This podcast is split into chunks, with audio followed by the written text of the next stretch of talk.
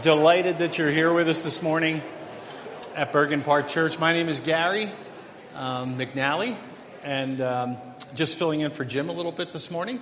Uh, apologies that we're going to depart for just uh, a little bit here from the book of Ephesians. Uh, I'm actually going to be looking. Uh, we're actually going to be looking at Luke chapter 16. So if you have a Bible, you can open to uh, Luke chapter 16.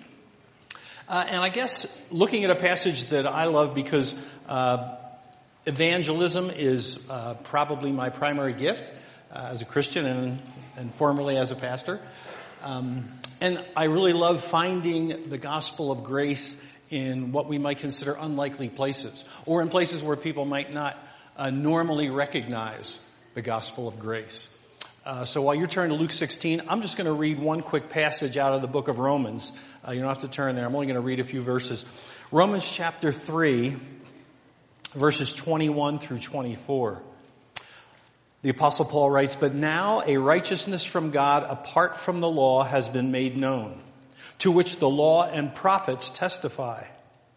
This righteousness from God comes through faith in Jesus Christ to all who believe. There's no difference, for all have sinned and fall short of the glory of God and are justified freely by His grace through the redemption that came by Christ Jesus.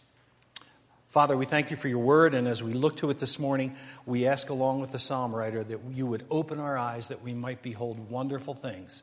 We ask it in Jesus' name, amen. Uh, when Janine and I got married, uh, we, we spent most of our honeymoon in Australia. Uh, my first trip there, uh, of course, Janine's uh, home nation.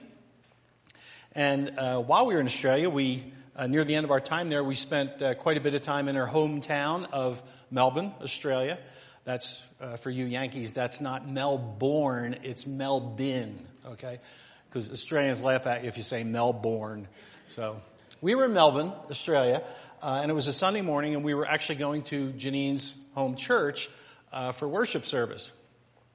Now we had a rental car, and to be honest that was a real adventure for me. Uh, it was the first time that I was not only on driving on the wrong side of the car, but in addition to that, driving on the wrong side of the road. Uh, if you've never done that, it's it's a really interesting adjustment. It isn't too bad when you're just going straight down a, a highway. Um, one person said to me, "Just remember, Gar, that the driver's always in the center of the road. You're always by the line." So that helped a little bit. But it gets confusing when you get to like four lanes across, or when you go into a circle as the Australians call it, a roundabout. Uh, it gets really interesting then because you get you get vertigo very easily. You know, you, you, I didn't know vertigo, so it's it, it, gets really hard. And this particular morning, we're on our way uh, to church, and I'd only been married a week. It was raining, raining hard, as a matter of fact. I'd only been married about a week, but I was sharp enough, even in one week, that I knew something was up. So finally, I look over to Janine and I say, Is there something wrong, sweetie? And she's like, quiet for a minute. And she said, It's just that, look, you've been struggling with driving here anyway. Uh, on top of that, it's pouring rain, the roads are slippery, and I think you're going a little too fast. I'm, I'm not comfortable. Now, I guess the proper response would have been, Oh, I'm so sorry, hon. I'll slow right down. But I didn't do that. I, I didn't do that. Um, why didn't I do that? Well, uh, I guess the ladies would probably have a different opinion from that than most of the men would. But here's what I really said. I said, you know, hun, have you forgotten that, you know, I've been a heavy equipment operator for the last 20 years?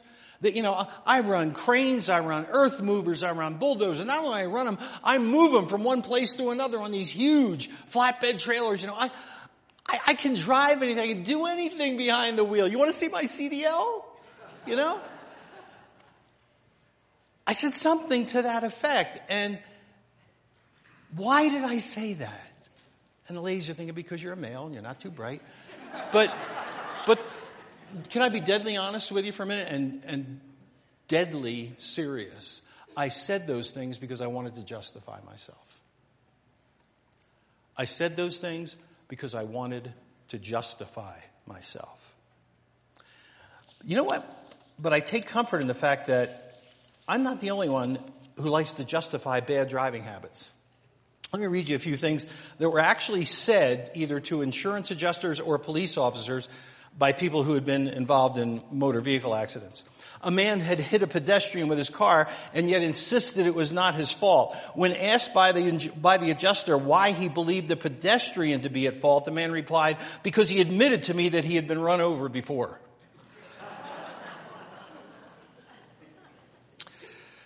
so the insurance adjuster on another occasion, same, same situation, a pedestrian had been hit. He says, why do you think the pedestrian's at fault? And the driver replied, because he hit me and then he went under my car.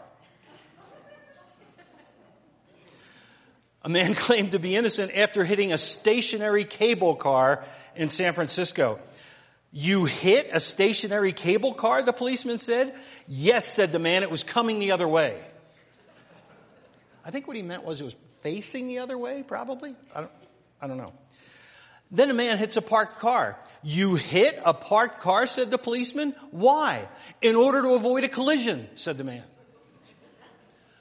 You know, people will do almost anything, won't we, at times to justify ourselves. And it's a dangerous thing to justify bad driving habits.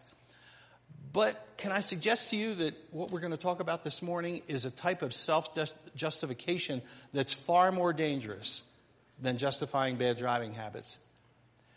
And that's the habit or the tendency that we all have as sinners to justify ourselves spiritually. To justify ourselves spiritually. When we come to Luke 16 here, our Lord is talking to a group of people and the Pharisees are listening in. And as we pick up in verse 14, Jesus has just finished telling them the parable of the unjust steward. Uh, you may be familiar with that. The, the last line of the parable of the unjust steward, uh, our Lord says this. He says, so you, no one can serve two masters. Either you'll love the one and hate the other, or else you'll be loyal to the one and despise the other, but you cannot serve God and money.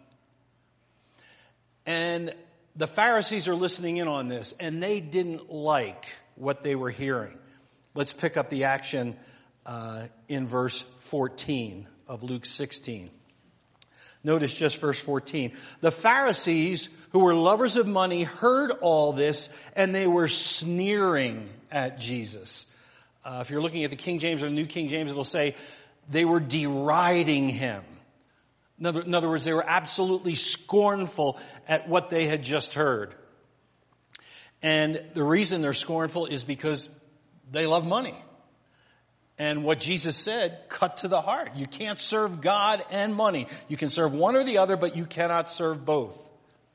then notice what he says in verse 15. He, that is Jesus, said to them, You are the ones who justify yourselves in the eyes of others, but God knows your heart. The Pharisees were guilty of this most dangerous of all self-justifications. That is the tendency to justify ourselves spiritually. I think the best example of that is probably found just two chapters ahead of where we're at. We're in Luke 16. If we were to look at Luke 18, you'd find uh, what we call the parousia of, uh, yeah, the parousia, the parable of the Pharisee and the tax collector. And in that parable, uh, it says a Pharisee and a tax collector go up to the temple to pray. Uh, the tax collector bowed with his face to the ground and simply said, God, be merciful to me, a sinner. The Pharisee, by contrast, stands there and says, God, I thank you that I'm not like other people, not unjust, not an adulterer, not a murderer, and especially not like this tax collector over here. I fast twice a week and I give a tithe of everything I possess. Wow. What a guy, huh? He's a legend in his own mind. And what he's doing is he's justifying himself. Justifying himself. See, spiritual, but you know, he, like all of the Pharisees, has one big problem, and anybody who tries to justify themselves, and it's found in the last four words of verse 14. God knows, I'm sorry, the last four words of verse 15. God knows your hearts. God knows our hearts. We can try to justify ourselves all we want, but God knows our hearts. See, spiritual justification is not a matter, a matter of externals, it's a matter of internals. In this passage, there's essentially two types of justification. Man's justification, always best based on externals and always by works. God's justification, based on internals and always a free gift by grace. Man's justification, externals by works. God's justification, internals, free gift by grace. And listen carefully, the only justification that is acceptable to God is His own. The only justification acceptable to God is His own. In the early days of Major League Baseball, the very early days actually, 1908 to be exact, the New York Giants and the Chicago Cubs were battling it out uh, for the, whoops, for the National League pennant. And the Giants, uh, it was a walk-off win. If they did win, they would clinch things. Two outs, last of the ninth inning, and a 19 year old rookie who was making his first start in the major leagues, a guy by the name of Fred Merkle, comes to bat for the New York Giants. There's a runner on first and two out when Merkle comes up. Merkle lines, and the score is tied one to one. Merkle lines a single down the right field line. The runner on first, McCormick, advances all the way to third base. So now we have runners on first and third with two outs Last of the ninth, game tied. The Giants shortstop, a guy by the name of Bridwell, comes up and lines a single to center field. McCormick comes from third base and seemingly scores the winning run. Game over. Giants win two to one and clinch the National League pennant. But wait, wait a minute. Fred Merkle, who was on first base, starts for second. But immediately when McCormick crosses home plate, the fans come pouring out of the stands at the Polo Grounds in Brooklyn. Pouring out of the stands, just mobbing the field. And Merkle gets about 10 feet from the bag at second base and he sees this mob coming at him. So he just turns around and runs for the clubhouse with the rest of his players.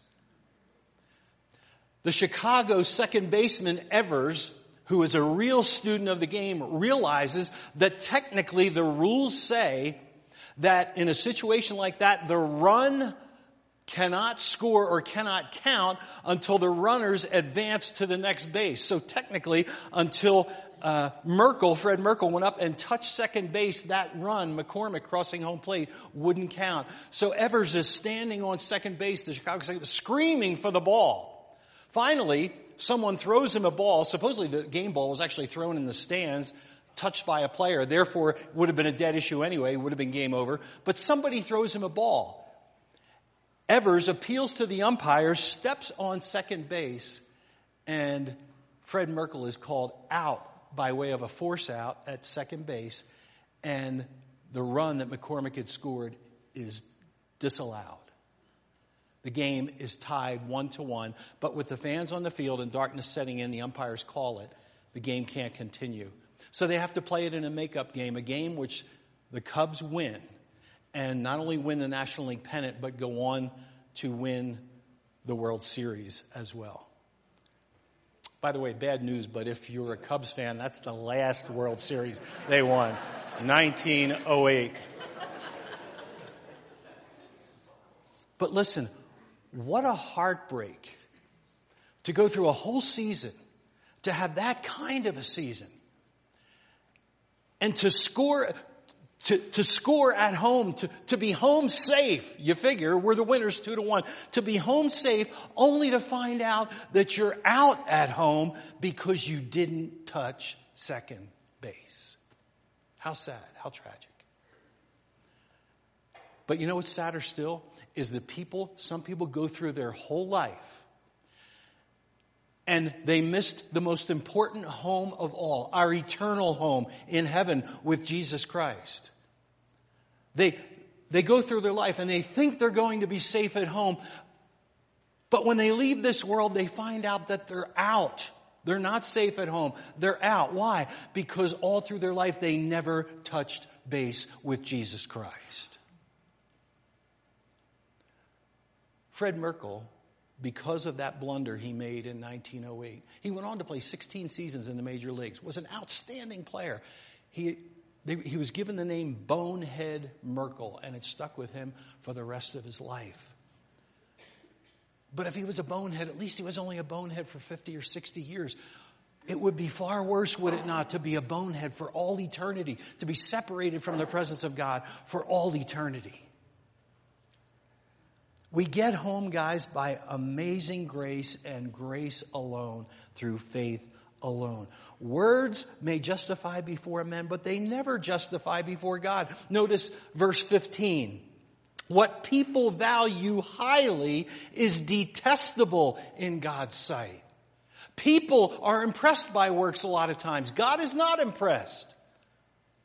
You know, uh, some good friends that I played baseball with in high school, uh, and for years after high school, when you can't play hardball anymore, you play softball. So we would play in all these different softball leagues, and we would get together regularly uh, for sporting events and just have parties, you know, Super Bowl party, World Series party, baseball party, you know, any kind of a major sporting event. But we had this saying, if you were invited to show up at so-and-so's house, whoever might be uh, sponsoring it on that particular day, make sure you show up knocking with your elbows.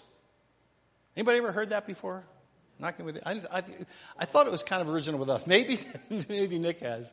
What it basically means is if you're coming to the party, you better have your hands, your arms so full of snacks and drinks that you gotta knock with your elbows. If you don't, you're not getting in.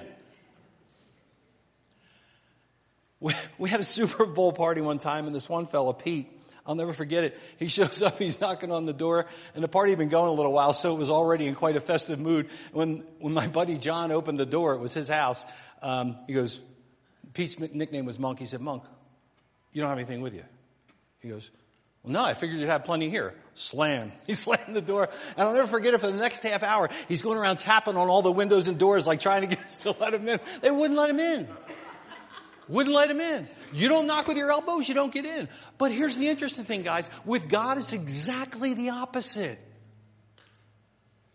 Don't ever try knocking with your elbows on heaven's door. You'll never get in.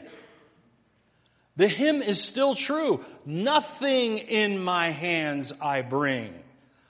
Only to the cross I cling. God's not impressed by, men are impressed by works, deeds, supplies. God's not. It's a free gift by grace. And as a matter of fact, if you try to come any other way, if you try knocking on heaven's doors with your elbows, it's an insult to God. By the way, that brings us to the second portion. I've broken Luke 16 into two portions here. That brings us to the second portion.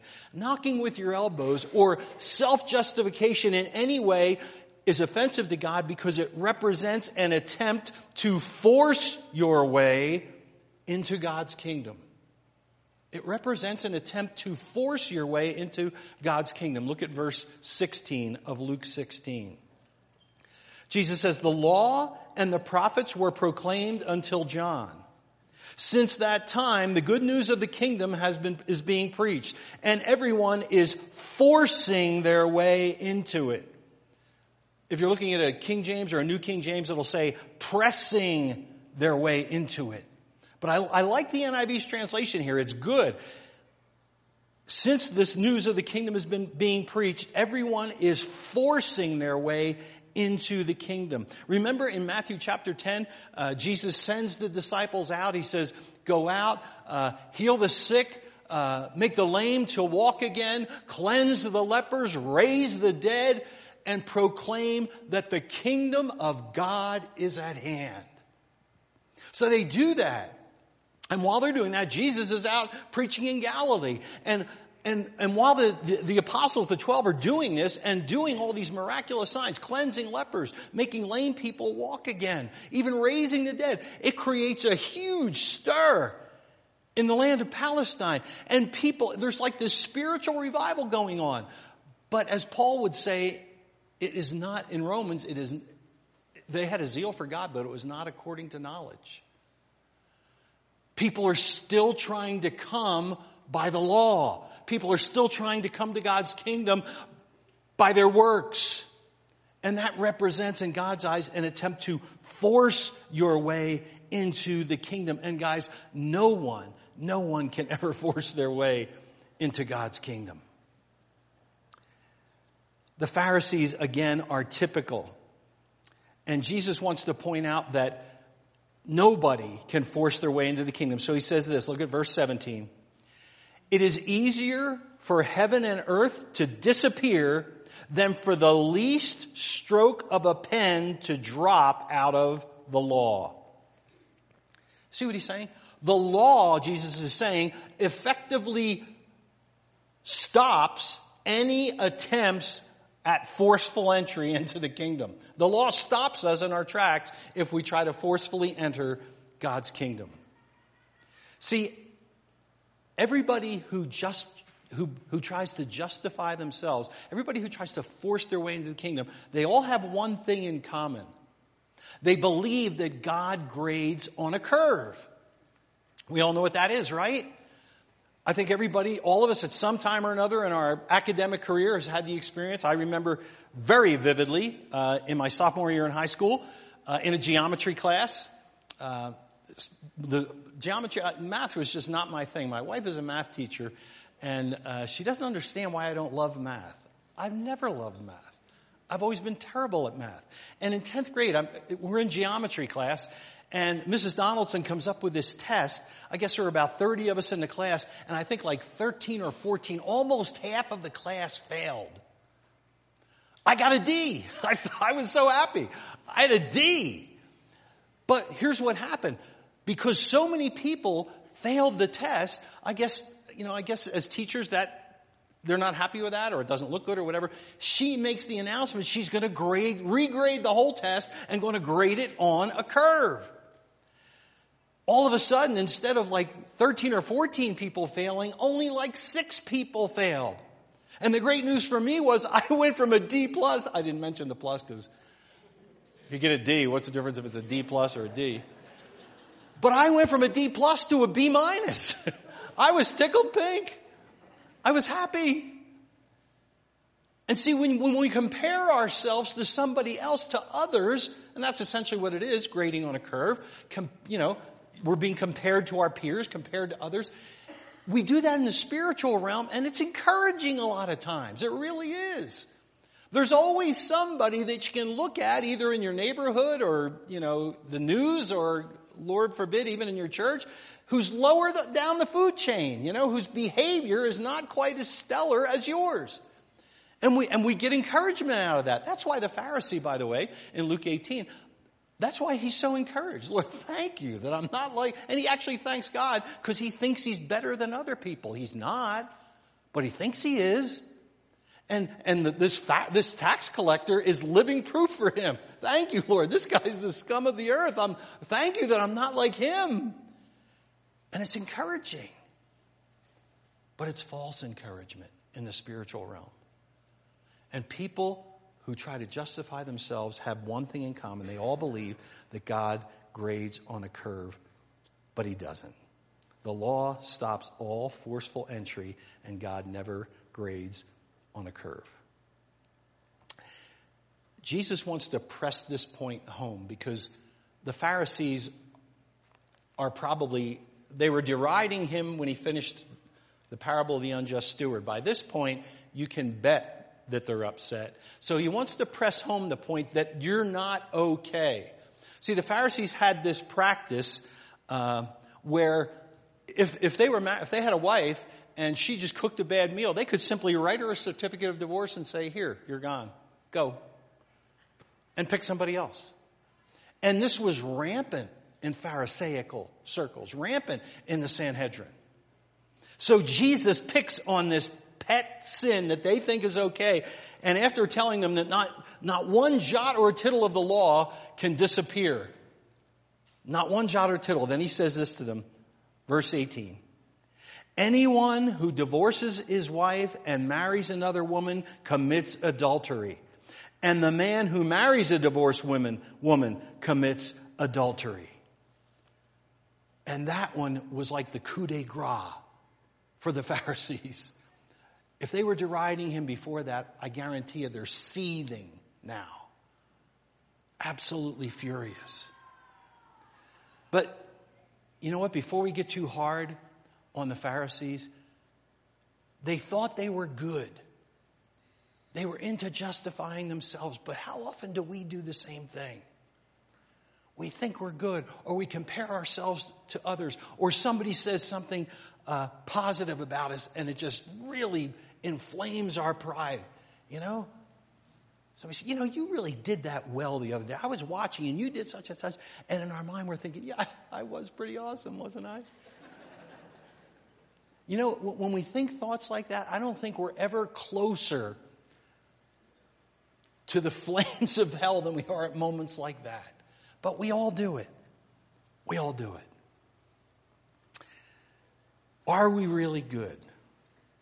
You know, I, I thought last night, I was thinking about this are we really good? And I remembered, anybody remember uh, Rabbi Harold Kushner's book, probably 30 years ago? Uh, I think it was called When Bad Things Happen to Good People. Anybody remember that book? Quite a while ago. Yeah, probably, uh, probably too long ago. I think it was late 80s or early 90s. But I remember thinking as I read Romans 3, you know what? Rabbi Kushner, the name of your book itself when bad things happen to good people is a misnomer because the Bible says there, there is no such thing as a good person. Romans chapter 3, beginning in verse 10, there is none good. Not even one. There is none who seeks after God. They have all gone astray. They have together become unprofitable. Or as the NIV says, they have together become worthless. The poison of asps is under their lips. God's view of humanity is that there is none good. That's why we need grace, amazing grace. None of us are good. There's a story um, that comes out of Ford's Theater in Washington, D.C. Ford's Theater, obviously famous because it's where our 16th president was assassinated. Um, but they still, they, they still run plays regularly. Janine and I had the pleasure of seeing uh, A Christmas Carol um, at Christmas time, gee, even before we were married, probably 1991 or so, 92. But the story comes out of Ford's Theater about um, a play was, was going on there, had been showing there for some weeks, and um, these three ladies who were visiting Washington DC had gotten tickets to the play because it's a play that they had seen several times before, and this was a new rendition of the play, so they wanted to see it. Uh, they arrived at Ford's Theater just a little bit late, and as they go in, the, the lights had already been dimmed, uh, and the first scene was beginning, and the usher takes them to their seat in the balcony, and it was just a short aisle at the very back of the balcony, um, like five seats and he said, uh, there was a lady sitting in the far seat right against the wall, and they said, you three ladies just take these seats right here. So, uh, a, a woman named Mary Harris goes over and she sits down next to the woman who's against the wall and they're all lined up and they're watching the play and they're loving this play, really loving it. And Mary Harris's friend that she came with leans over. She says, Mary, I think this is the best rendition of this play that we've ever seen. And Mary says, yes, yes. And so Mary leans over and she's talking to the lady next to her and telling her, you know, we've seen this play so many times and this is the best rendition of this play that we've ever seen. So finally, Mary's friend that she came with said, did you tell the lady next to you that we've seen this play before? She said, oh yes, yes. She said, I told her we've seen this play multiple times, but this is by far the best rendition that we've ever seen of this play. She said, did she agree with you? She goes, oh yes, she, completely, she completely agrees. This is definitely the best, she said. This is definitely the best one. Well, the play comes to an end. The house lights come on. Everybody stands up. And to Mary Harris's everlasting embarrassment, in the seat next to her is a mannequin that had been placed there by the stagehands at Ford's Theater. And you know, guys, you may consider yourself a good person. You may have convinced your wife that you're a good person. You may have convinced your other family members that you're a good person. You may have convinced your friends and relatives that you're a good person. You may have even convinced yourself, heaven forbid, that you're a good person. But let me tell you this, whoever you commit, you've convinced, know this, you've convinced a dummy. You've convinced a dummy. Because the Bible says there is none good. No, not even one. Not even one. And that's why we sing about and we are so thankful for amazing grace, how sweet the sound that saved a wretch like me. If I could go back in closing, go back to Fred Merkle for just a moment. The manager of the New York Giants back in those in the early part of the 20th century was a guy by the name of John McGraw. After that infamous play that earned Fred Merkle the nickname Bonehead Merkle, after that infamous play, Fred Merkle went on, as I said, to play 16 more seasons. John McGraw said of him he was not only the smartest guy on the team, self-taught chess player, nobody could beat him, great golfer, nobody could beat him. He said, and the greatest clutch hitter, he said, not the greatest hitter I ever had, but the greatest clutch hitter I ever had. He said, Fred Merkle never choked. The guy was absolutely fearless and an awesome player. He goes, I wish I had had a team full of him. Yet he lived the last 50 years or so of his life with the nickname Bonehead Merkle. Get this. He retired in Daytona Beach, Florida. He bought a small, he had lost everything during the Great Depression. He bought a small fruit farm, cultivated, raised, and sold fruit of various kinds in Florida, and played golf. And, and I hope got to enjoy his family for about 10 years. He died in 1956 of natural causes at the age of 67, and by his own request was buried in an unmarked grave. You know why? He said to his kids, his children, his daughter in particular, he said, People never forget.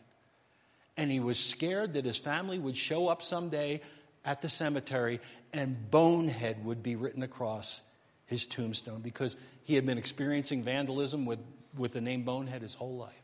So he was buried in an unmarked grave.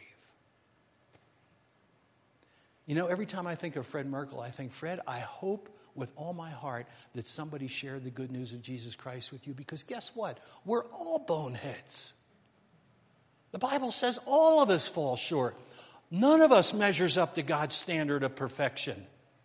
Heaven is a perfect place for perfect people. And the only way to get perfect is to be not, not self-justified, but to be justified freely by the grace of God.